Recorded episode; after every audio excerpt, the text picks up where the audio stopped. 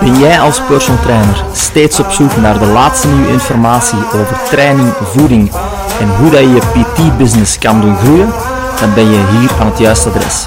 Welkom, mijn naam is Ken van den Ede en dit is de podcast Steaks, Barbells en Business.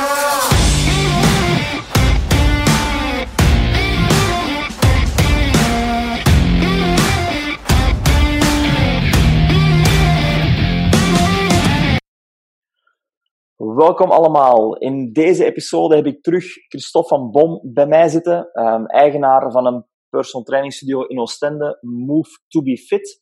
Ik heb met Christophe een eerdere episode gedraaid over energiesystemen bij Genpop, dus bij standaard uh, personal training klanten. In deze episode gaan we iets dieper ingaan op energiesystemen voor atleten. Um, welkom terug, Christophe, in de podcast. Dankjewel. Um, zoals ik zei, hebben we de vorige keer ietsje meer doorgegaan op uh, de Genpop. Uh, misschien moeten we daar nog eens een heel korte samenvatting van maken. Uh, wat waren de belangrijke punten in Genpop? En misschien al direct, wat zijn de verschillen tussen Genpop en de atleten? Waarom moeten we daar eigenlijk een verschil in maken? Wel, zoals we in de eerste episode hebben uitvoerig beschreven, alles hangt af van de doelstelling. Dus bij Genpop heb je vooral fitheid, ze willen fitter worden, ze willen meer conditie kweken, ze willen afvallen, ze willen een betere bodycomp. Dus uh, gaat je energiesysteemtraining vooral naar die doelstelling gericht zijn, waarbij je vooral in het aerobe systeem gaat gaan werken en in het anaerobe systeem.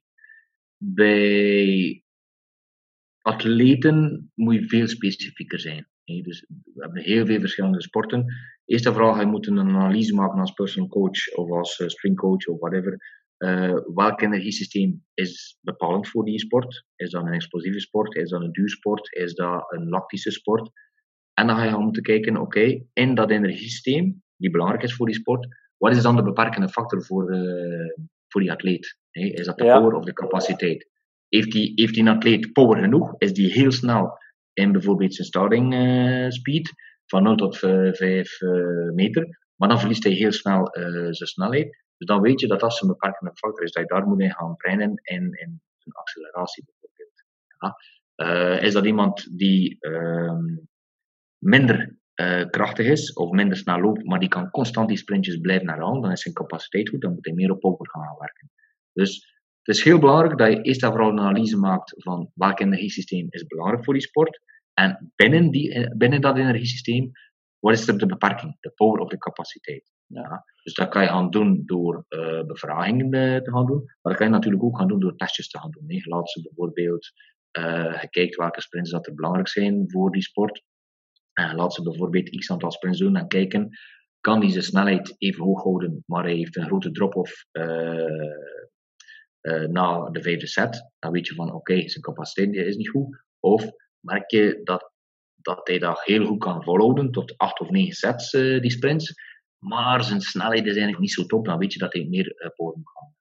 Ja, ik denk dat we daar ook wel moeten zien dat, dat we, ook al hebben we dezelfde sport, zoals bij voetbal, afhankelijk van de positie, heeft ja. ook nog een invloed, denk ik. Hè? Absoluut. Dus positie, als, als we het over teamsporten dan toch hebben, uh, moet je inderdaad gaan kijken naar de positie. Een spits bijvoorbeeld, een middenvelder gaat veel meer moeten lopen dan een spits. Een spits moet veel korter lopen doen. Een verdediger gaat ook korter moeten lopen, zeer snel moet zijn in de starting en de acceleratiesnelheid. om uh, vlotter bij de bal te zijn, vlotter bij de verdediger of bij de aanvaller liever.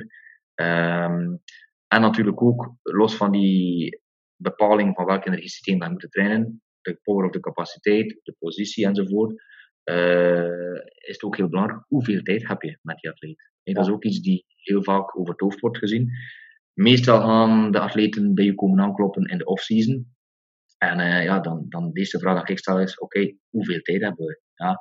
En het ideaal scenario is, is ja, meestal veel langer dan, dan hetgeen dat je maar krijgt. In, in de realiteit krijg je meestal maar zes tot acht weken in het beste geval.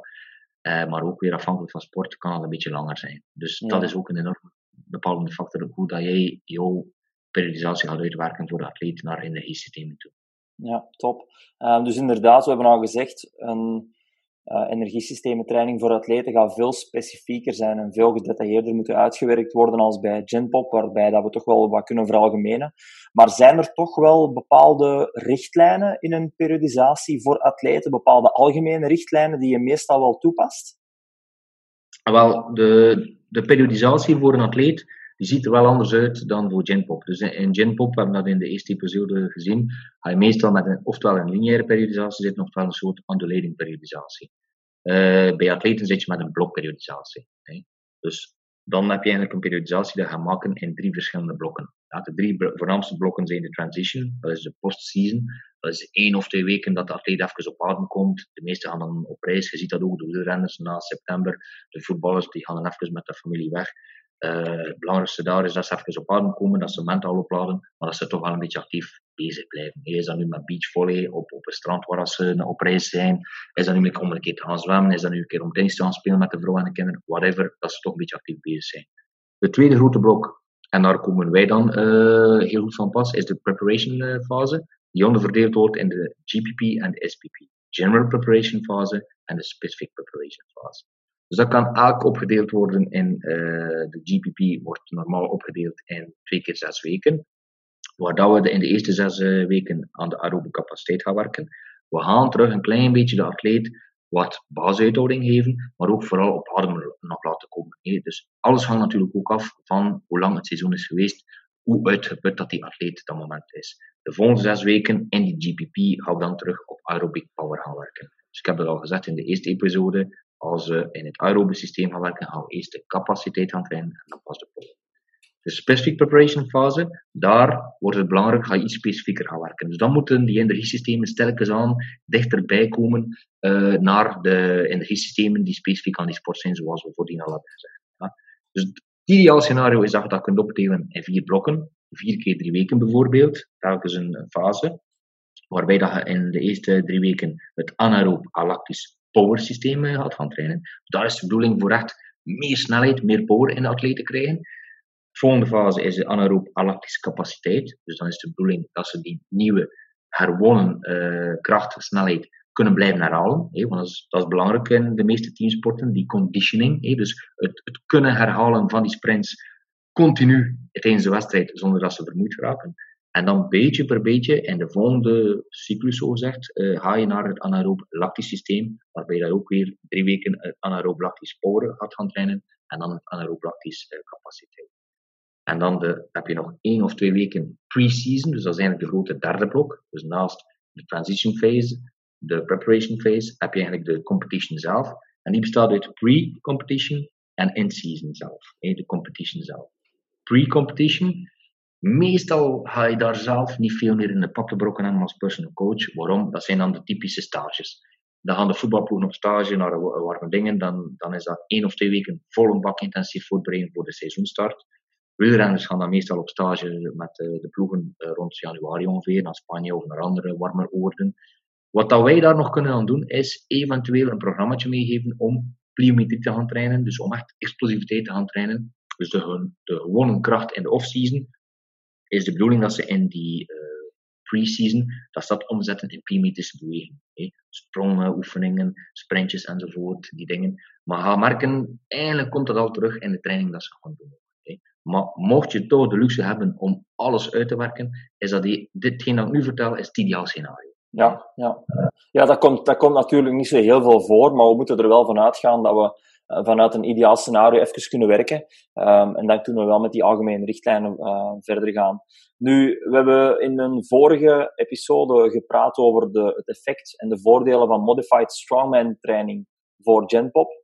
Um, ik weet dat jij dat ook gebruikt bij je atleten. Wij gebruikten dat vroeger ook uh, als we met de voetballers werkten. Werd er één à twee keer per week toch een Modified Strongman sessie ingelast. Um, Kan je de luisteraars daar eens even nog eens de voordelen van uitleggen richting atleten? Waarom dat, dat zo waardevol is? Nou, wel is dat vooral Modified Strongman Training. Uh, we hebben het al in de eerste episode gezegd. Het is echt een, een, trainingsvorm waarbij dat je functionele kracht kunt gaan uh, combineren met conditioning. Functionele kracht waarbij dat er ook gripkracht, uh, enkelsnelheid, laterale snelheid kan getraind worden. Op, op geen enkele andere manier kan je dat zo goed trainen dan met Modified Strongman Training. Verder daarvan is het ook belangrijk dat je trainingsprikkels geeft. Er komen nog heel wat sprints, hè, dus je hebt mijn periodisatiemodel gehoord uh, voordien. Dus met andere woorden, er komen nog heel veel sprints uh, op hen af.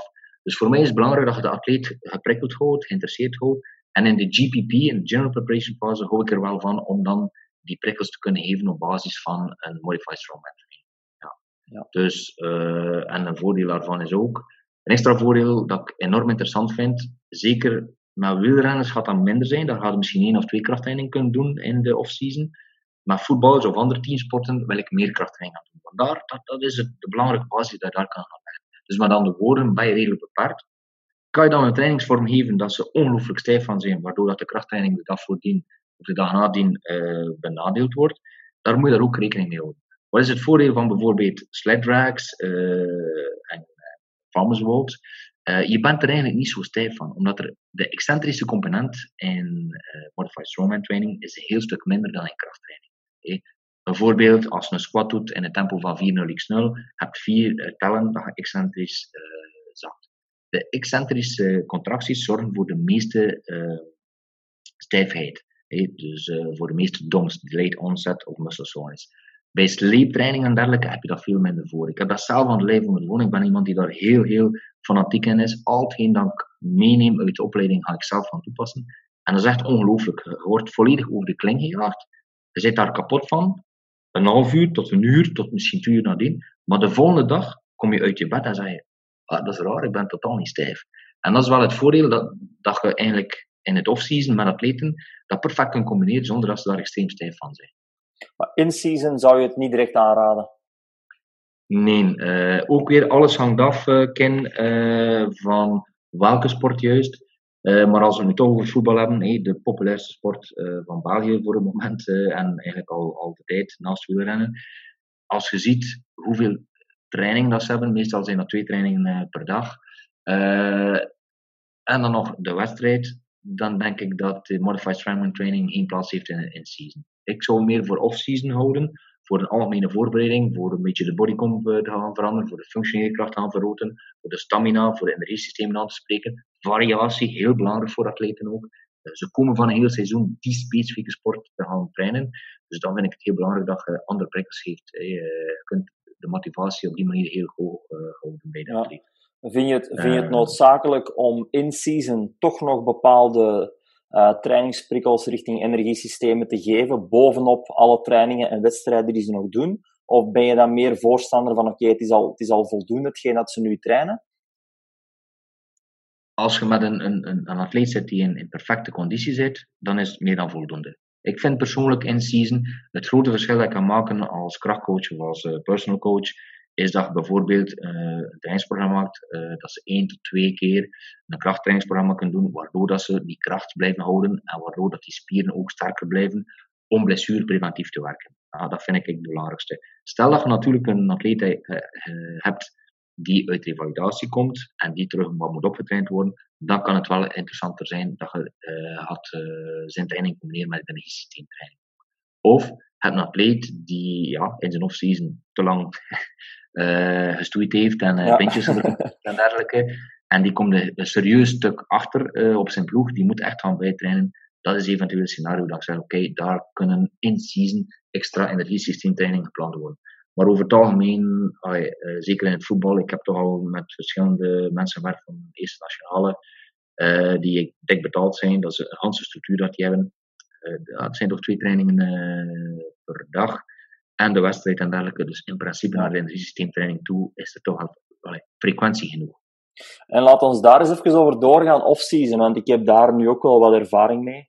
Um, ik denk dat je daar zelf uiteraard ook wel mee geconfronteerd bent geweest, dat de fysieke testen die men op hoog niveau moet afleggen, um, niet echt afstemmen met hetgeen dat ze effectief moeten doen als sport. Puur voorbeeld, even terug over het voetbal gaan. Voetbal is een, is een explosieve sport, is een, um, is een anaerobe sport.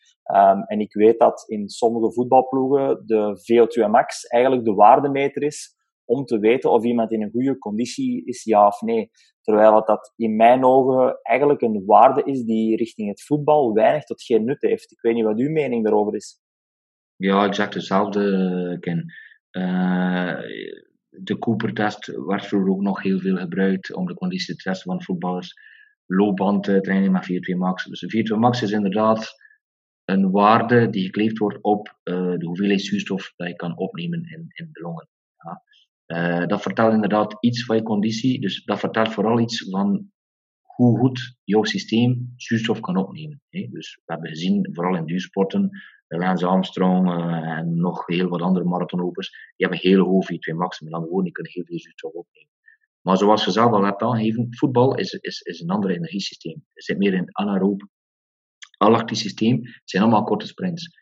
Uh, ik denk dat Wolfgang ooit een, een artikel heeft uh, geschreven in zijn blog, waarin dat hij een analyse, uh, hij zelf niet, maar waarin dat hij sprak over een analyse die werd gedaan in voetbal. En hij zei dat er ongeveer tussen de 25 à 70 sprints werden gedaan in een wedstrijd van 90 minuten, met afstanden van 0 tot ongeveer 20 tot maximum 30 meter.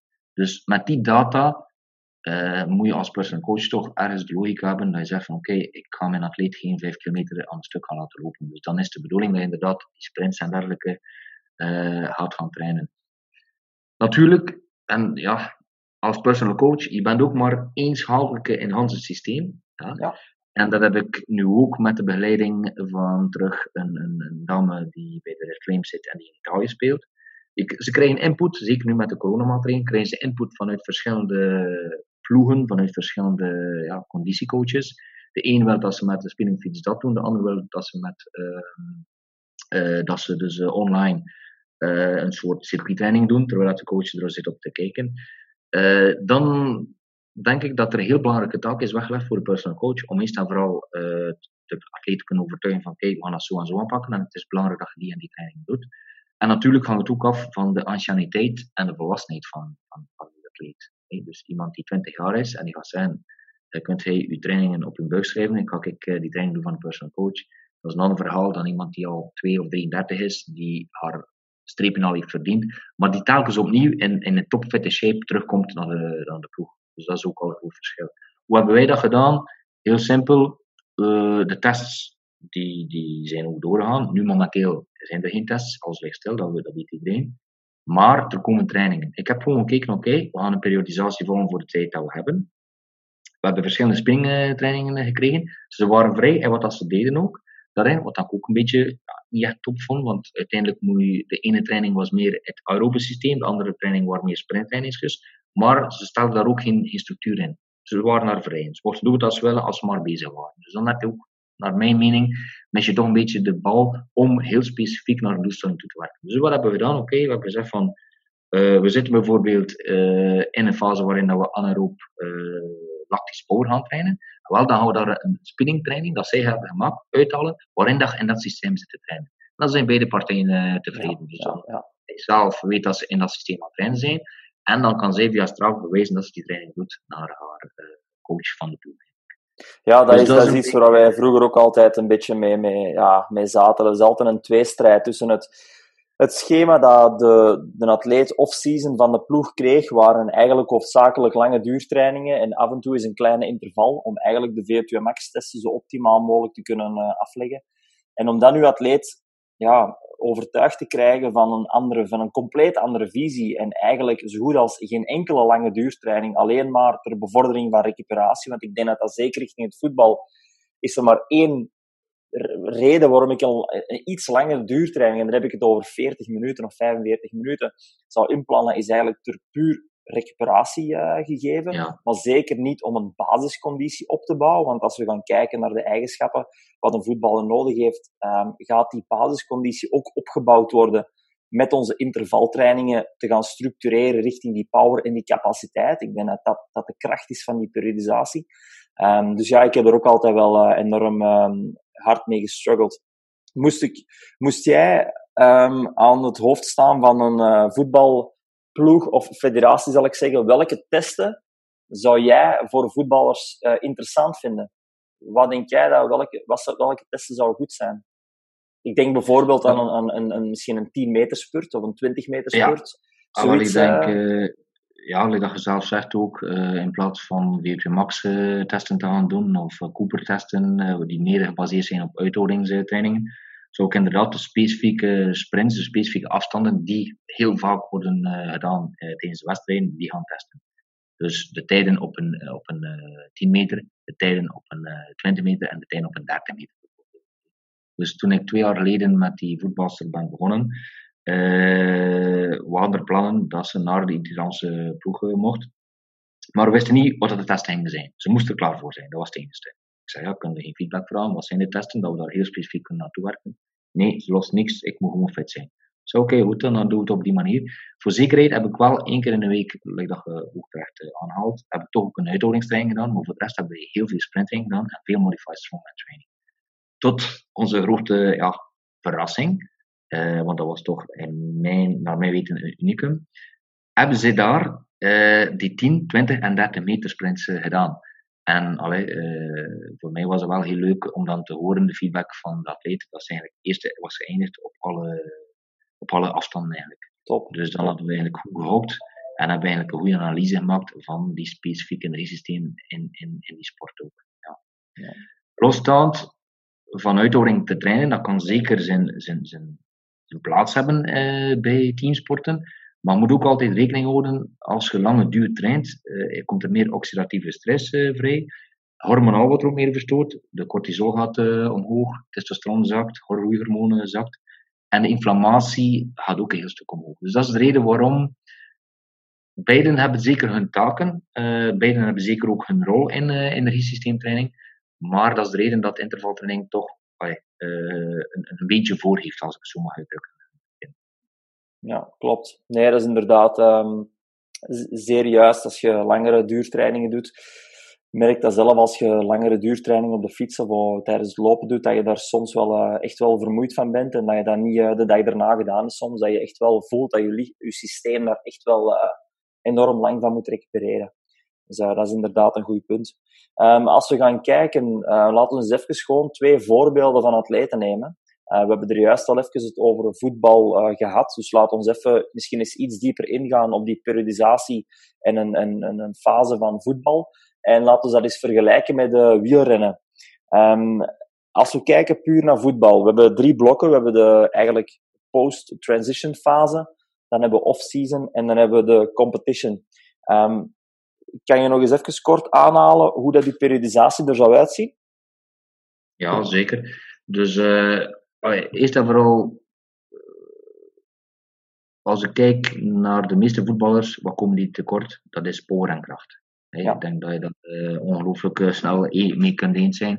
Als je begint te squatten en chin-ups te doen en, en benchpresses met uh, voetballers, dan, ja, dan is het soms erbarmelijk op dat niveau dat ze maar zoveel kracht hebben. Dus ik denk dat kracht een belangrijke is om te gaan trainen. En dan in de energiesystemen ook vooral, dat we al zelf zeggen ook, die sprints ook gaan trainen, die power gaan trainen. Dus afhankelijk van de tijd, meestal als je het een beetje bekijkt, de competitie duurt ongeveer tot halverwege mei. En meestal vanaf juli beginnen eigenlijk al de voorbereidingen terug op het seizoen. Dus als we dat bekijken, hebben we ongeveer zes weken, zes tot acht weken, waarbij dat we dan die laatste twee weken een beetje verder laten lopen in de seizoensvoorbereiding, maar dan weer al afhankelijk van dat programma uh, zit je relatief ja, uh, blok of belemmerd eigenlijk in het perfect uitvoeren van al je trainingen. Dat is dan ook constant uh, communicatie. Wat je dan ook ziet, is dat die atleten ook constant elke week nieuwe programma's krijgen. Dus dat je telkens opnieuw je één training daarop aanpassen. Grosso modo, als je een week of zes hebt, ja, dus dat is ook een, een, GPP en een SPP gaan inrichten. Waarbij ik in de GPP, dat ik daar naar kracht toe structurele balans even ga gaan aanpikken en functionele hypertrofie.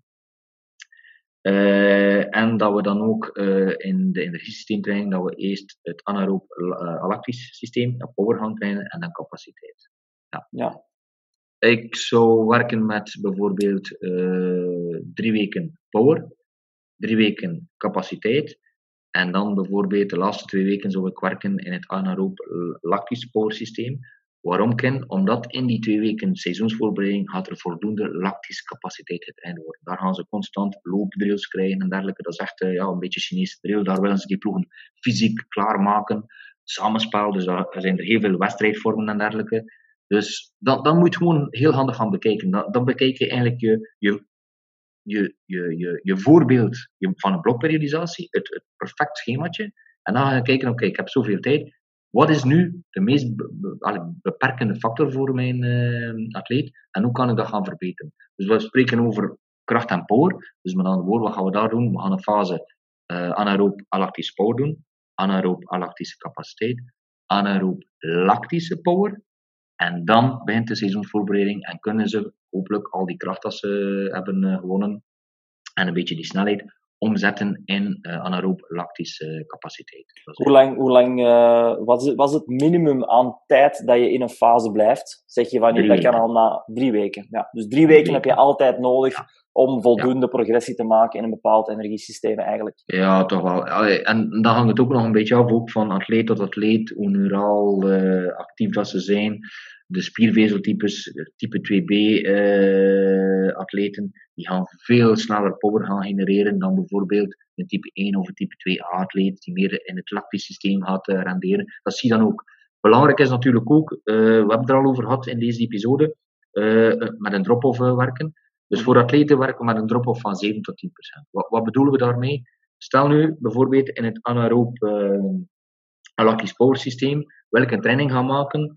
De eerste oefening is bijvoorbeeld 8 maal uh, 10 meter uh, sprints. Ja.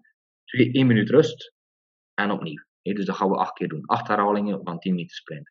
Elke sprint opnieuw wordt de tijd gemeten, moet de tijd gemeten worden. En dan moet je gaan kijken dat als je op een drop-off komt die 7 tot 10 procent is, als je daar voorbij zit, dan is het teken dat het systeem, het neurologisch systeem, voor die afstand, dat het op is.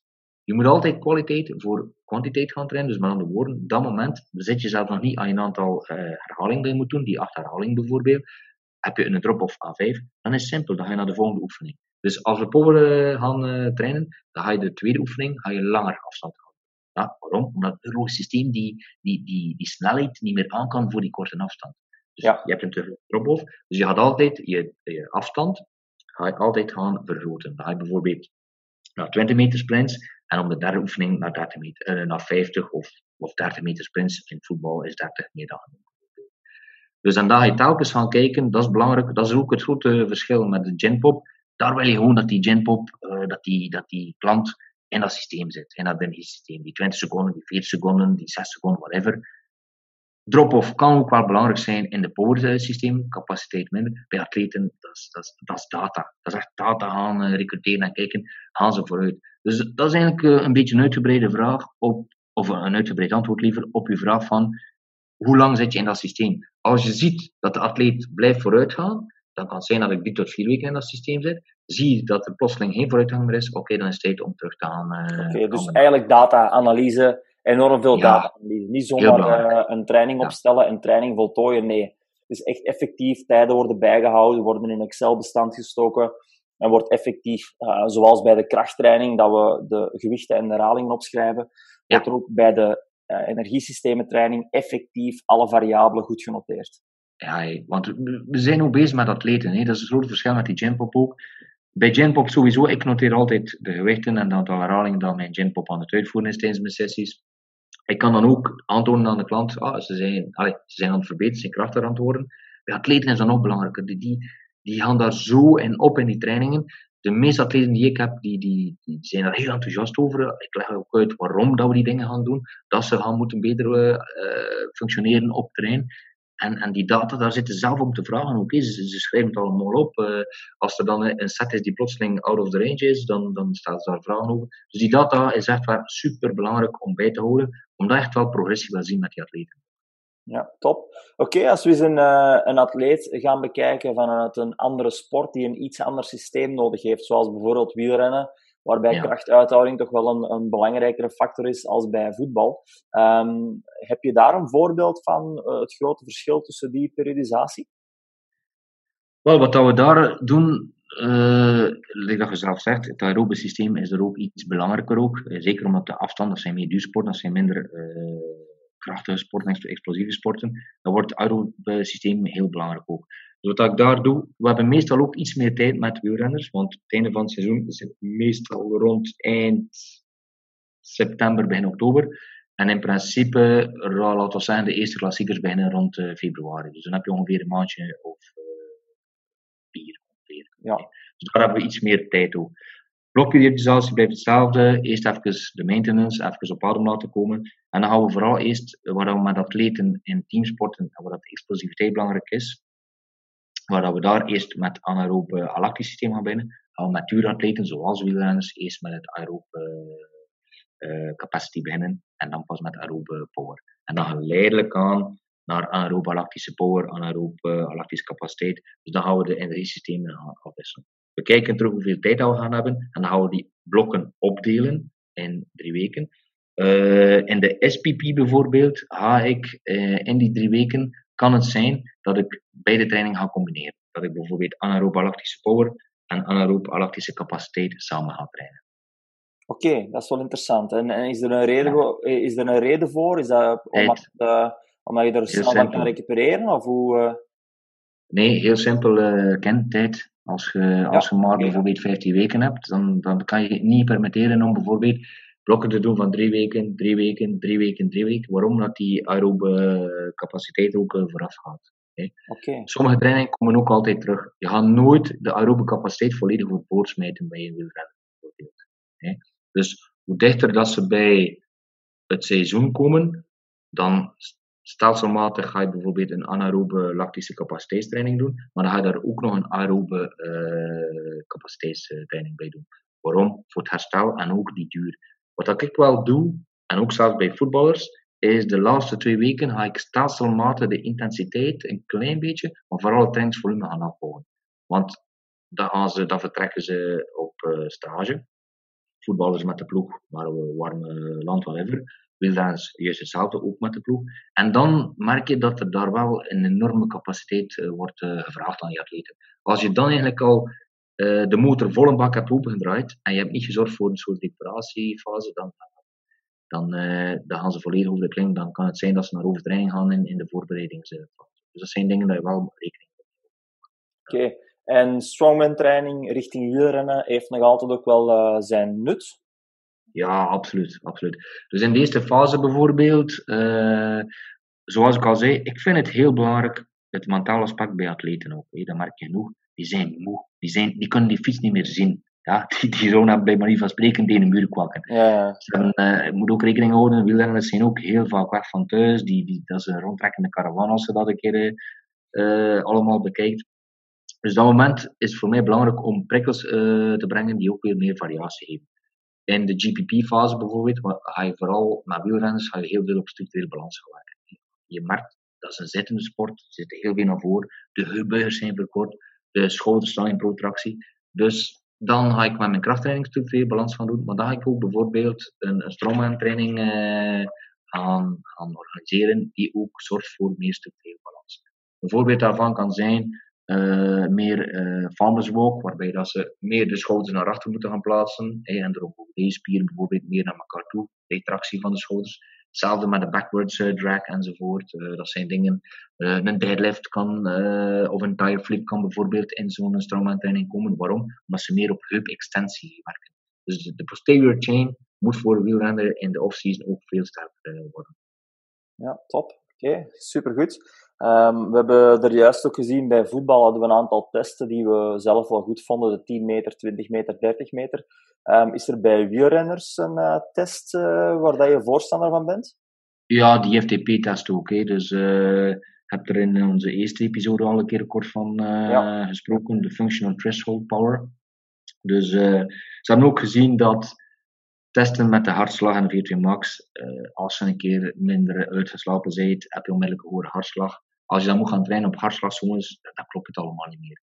Wat hebben ze dan gedaan? Oké, eigenlijk zijn wattages een betere factor om, om, om te bekijken, om op te trainen. Uh, en die test houdt eigenlijk in dat je 20 minuten uh, op een zo hoog mogelijk wattage vol een bak rijdt. Op het einde van die 20 minuten heb je een gemiddelde wattage en een gemiddelde hartslag. Dat kan je dan eigenlijk uh, in bepaalde software gaan steken of op bepaalde sites ook, eh, vind je daar heel veel van terug. En dan krijg je eigenlijk die zones, dan heb je zeven zones. Ja. En die zones die zitten allemaal rond percentages van uh, je functional threshold power. Uh, neem nu een voorbeeld. Uw gemiddelde wattagedag die 20 minuten hebt gedraaid is 245 watt bijvoorbeeld. En uw hartslag 152. Dus dat wil zeggen dat je als je daaronder gaat, ga je meer naar uithoudingstraining. meer naar threshold, lactaat threshold. Als ze daar boven had, hadden meer naar de powertraining de sprinttraining. Dus het kan interessant zijn voor een wielrenner die bij u komt, om die functional threshold power op te vragen. Of eventueel heel veel ploegen hebben zelf hun testen, om die data ook op te vragen en ons een keer goed te gaan bekijken als personal coach en te kijken, oké, op basis daarvan kunnen we concluderen dat dat een beperkende factor is. Maar neem het van mij aan, elke atleet weet heel goed wat dat zijn beperkende factor is. Ja. Dus opnieuw een analyse van de sport, een biofeedback van de atleet, eventueel externe testen van buiten u, of een FTP-test dat je zelf uh, aanraadt, kan heel interessant zijn uh, voor allee, te beslissen uh, hoe dat je energiesystemen correct gaat gaan gebruiken. Oké. Goed, we hebben een aantal uh, testen inderdaad nu bekeken. Um, zijn er zo nog testen waar dat je wel voorstander van, van bent, richting atleten? Ja, toch wel. Uh, dus naast testen voor energiesysteemtrainingen, die vaak heel erg uiteenlopen, worden krachttesten toch ook belangrijk. Zeker als personal coach voor je off-season periodisatie en programdesign te bepalen, is dat een belangrijke. Dus de krachttesten die wij doen met atleten is vooral ook een, een NRM-test. Uh, eh, die ook belangrijk om, om te weten, is dat een atleet die de eerste keer bij je komt aankloppen, heeft hij nog niks van trainingsleeftijd, dan ga je dat niet doen. Dan, dan weet je gewoon dat al wat hij doet, dan gaat die persoon sterker worden, mobieler worden, stabieler worden. En dan gaat hij daar eh, wel een transfer van hebben uh, op de fiets, op het voetbalveld, op het rugbyveld, whatever. Is dat iemand die toch al redelijk basis heeft van krachten, dan kan dat heel interessant zijn. Uh, dan ga je vooral NRM-testen doen voor uh, lower body en upper body. Bijvoorbeeld een chin-up en een bench press zou interessant kunnen zijn voor de upper body. En de squat kan interessant zijn voor de lower body. Rond die NRM, wat dat er ook nog heel interessant is, zeker om te bepalen welke krachtvormen dat je gaat geven aan de atleet, is de excentrische strength deficit gaan bepalen. Dus Stel dat een atleet 100 ehm, kilo kan squatten, dan kan je verder gaan met te gaan testen hoe sterk is hij excentrisch. Ja? Welk gewicht kan hij bijvoorbeeld in een tempo van 800 uh, perfect gaan, uh, gaan, stabiliseren. In principe, eh, bij kilo hebben we dat gezien ook in de Sport-Specific Training Camp. En ook overload uh, spreekt ook over ongeveer een 25 tot 30 procent. Dus eigenlijk een atleet van een, van een redelijk niveau, van een goed niveau, zou eigenlijk moeten een essentiële kracht hebben die 25 of 30 procent uh, hoger is dan dat van uh, zijn ene. Ja. Okay, dat zijn zou, testen dat we doen. Als hij 100 kilo kan squatten, dan zou hij in principe 130 kilo gedurende acht tijden excentrisch moeten kunnen omlaag gaan. Ja, inderdaad. Ja. En, is, dat iets, is dat iets dat realistisch is volgens u? Kom je, kom je dat vaak tegen? Of zie je daar toch echt wel heel veel verschillen in? Dat er toch wel altijd een uh, zwaar krachtverschil is tussen excentrisch en concentrisch? Ja, toch wel. De meeste atleten hebben die excentrische kracht niet. Omdat ze, als je dan al atleten hebt die krachttraining doen, dan is het meestal tempo hebben ze bijna nooit van gehoord. En hoe gaan ze dan krachttraining doen in, in bijvoorbeeld een 2010 uh, tempo? Dus ze hebben nooit leren met 401 laat staan dat ze ooit met excentrische componenten uh, of excentrische tempo's uh, geconfronteerd zijn geweest. De meeste gaan, gaan daar een probleem mee hebben. Dus uh, daar had de bedoeling zijn om die excentrische krachten te gaan vergroten ook. Ja. Oké, okay, super, super interessant. Okay. En een andere test die we dan ook nog een keer doen, zeker als het gaat over explosiviteit. Wielrenners zou ik daar niet aan uh, doen, want ik denk excentrische kracht gaat al voldoende zijn. Maar bijvoorbeeld voetballers die korte sprints moeten doen, dan ga je de explosive string deficit ook moeten gaan testen. Dus dan ga je in feite testen doen. We hebben een jump mat die in feite de, de spronghoogte gaat gaan meten. En je gaat bijvoorbeeld vanuit een squathouding een sprong gaan doen. En dan doe je nog een keer dezelfde sprong, maar, maar reactief. Dus eigenlijk met een elastische component erin. Die twee getallen ga je in feite gaan kijken wat dat de verhouding is. En daar is ook ongeveer het percentage moet 80% zijn. Ja. Wat we meestal zien is dat de meeste uh, atleten ook die 80% niet halen. Ja. En dan is dat ook weer bepalend. Ga je explosieve starting en acceleration strength gaan trainen of ga je reactieve kracht gaan trainen. Dus dat zijn eigenlijk, laten we zeggen aan het begin van je GPP-fase, ga je die excentrische krachttraining uh, test gaan, uh, gaan uitvoeren. Om te kijken wat de eccentric strength deficit is. Met de bedoeling om uh, die atleet terug sterker te maken, vooral excentrisch ook, wat dat ook heel erg blessurepreventief kan werken.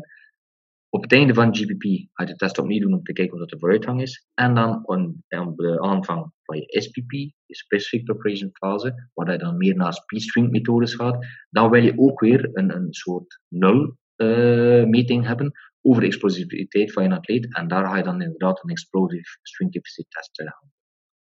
Top, super interessant. Uh, ik denk dat dat zeker iets is waar de, uh, nog niet zo heel veel trainers uh, weet van hebben, die excentrische strength deficit en dergelijke. Dus um, super. Dat is een zekere grote meerwaarde deze testen, dus bedankt. Um, als we even heel specifiek, ik, weet dat ik altijd een um, heel concreet wil gaan voor de trainer, dat ze eigenlijk na het luisteren naar een episode een heel duidelijk voorbeeld hebben van oké, wat zou je kunnen doen? Dus ik wil hier eigenlijk drie voorbeelden aanhalen. Ik wil een voetballer die wil werken aan zijn uh, zijn, zijn startsnelheid en zijn power. Wat ik denk dat voor heel veel voetballers toch wel een, hele belangrijke is. Uh, dan hebben we een wielrenner die voornamelijk structurele balans en lactaatcapaciteit wil werken. En als laatste een tennisser die voornamelijk structurele balans unilateraal zal nodig hebben dan, omdat ze langs de ene kant, uh, meestal langs de ene kant speelt. Dus uh, die structurele balans die moet een beetje terugkomen. En die hebben ook laterale snelheid, dus zijwaartse snelheid nodig en ook die capaciteit. Um, kunnen we misschien elk van de drie eens een keer overlopen en dan eigenlijk richting de strongman, omdat modified strongman training voor personal trainers denk ik de meest gekozen methode zal zijn die ze ook in hun PT-zaak zelf kunnen doen, dus tijdens de personal training zelf. Dus laten we misschien beginnen met de voetballer voor start, snelheid, startkracht en power. Ja, dus daar, zitten we sowieso al in het anaerobe alactisch power systeem te trainen. Hè? Dus daar zitten we met uh, relatief korte timeframes.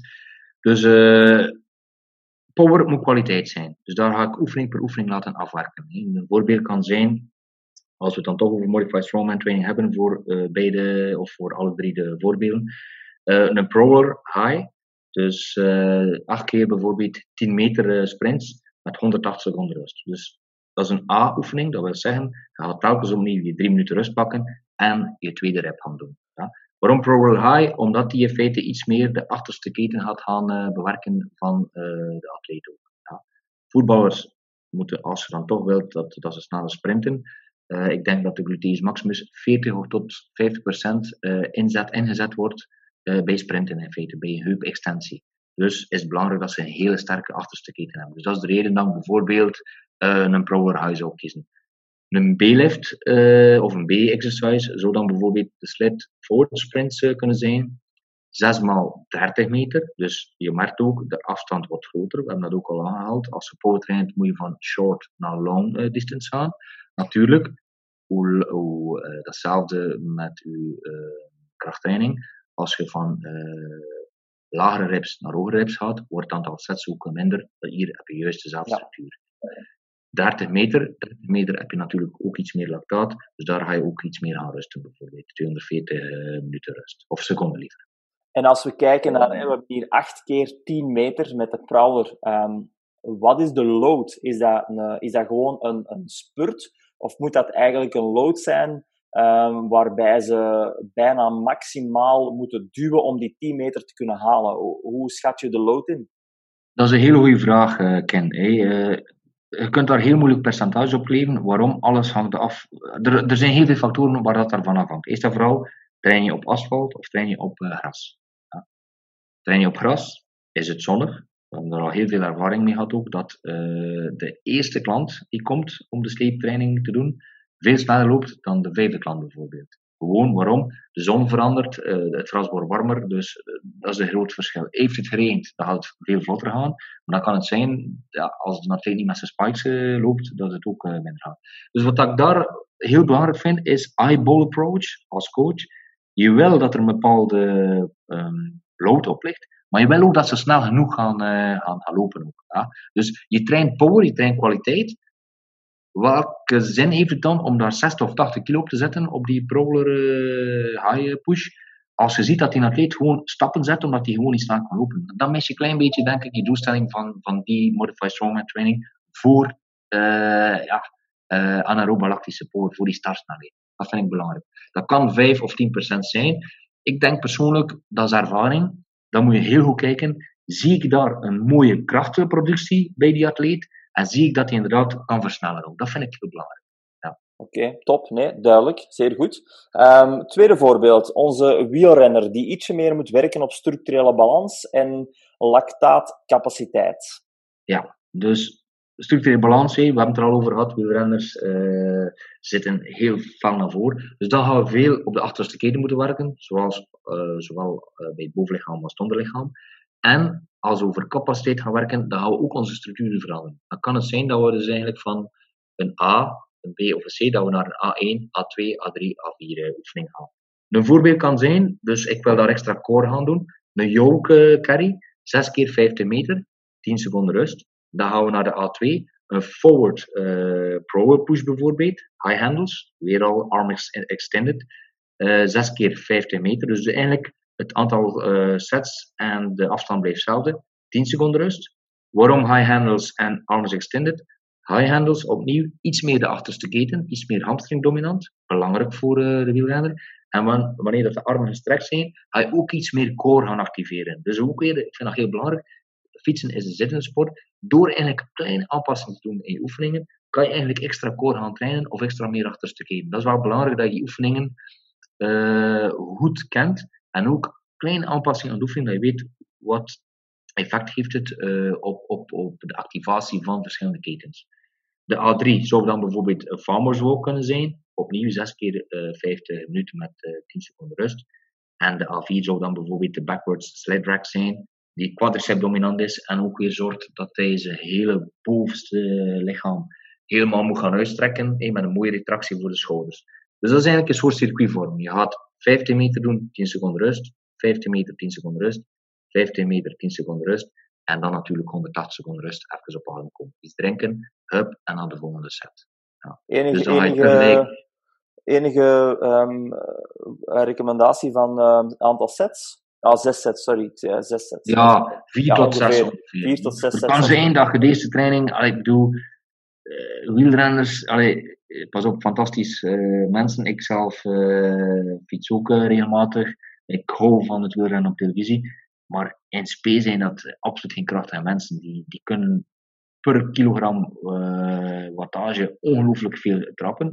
Maar op het moment dat je ze gewichten heeft, ja, dus het kan zijn dat je misschien maar drie rondjes gaat doen. Maar dan is het opnieuw de capaciteit. Wat ga je doen? De volgende training wil je dat ze vier rondjes gaan doen. En dan vijf rondjes. Dus het is lactaat capaciteit dat je hebt gezegd, dat je moet getraind worden. Dus dan wil je dat, er, dat het volume naar boven gaat. Ja. Oké, top, uh, duidelijk. Um, derde en laatste voorbeeld voor een tennister. Um, structurele balans ook inderdaad unilateraal, omdat er langs de ene kant meer wordt um, getraind dan de andere kant. Ja. en dan hebben ze ook natuurlijk die zijwaartse snelheid nodig, uh, door de positie op het, op het veld uh, en dan ook weer die capaciteit. Dus hoe, hoe zouden we dat kunnen aanpakken? Wel, uh, de oefen, oefeningen die u moet kiezen, moeten inderdaad ook op, op je doelstelling berusten. Dus wat dat ik zou doen, is bijvoorbeeld als eerste oefening in A1 is een slide, slide side drag bijvoorbeeld. Dus houdt erin dat ze de slee vastnemen en dat ze crisscross een zijwaartse beweging maken. Dus dat is een hele goede activatie voor de mediale buikspier ik zou ook vier tot zes sets doen, maar ik zou de afstand korter eh, maken. Waarom? Als je ziet, een wielrenner die heeft meer capaciteit nodig, die moet veel langer lactaat kunnen gaan. Daar zit ook toch een klein beetje kortere afstand bij. Als je de afstanden uh, of de afmetingen bekijkt van het tennisveld, dan, dan moet die tennisser misschien 60 of 70 meter all-out kunnen halen. Nee. 30 meter is genoeg. Dus dan zou je daar bijvoorbeeld 30 meter van maken. 10 seconden rust.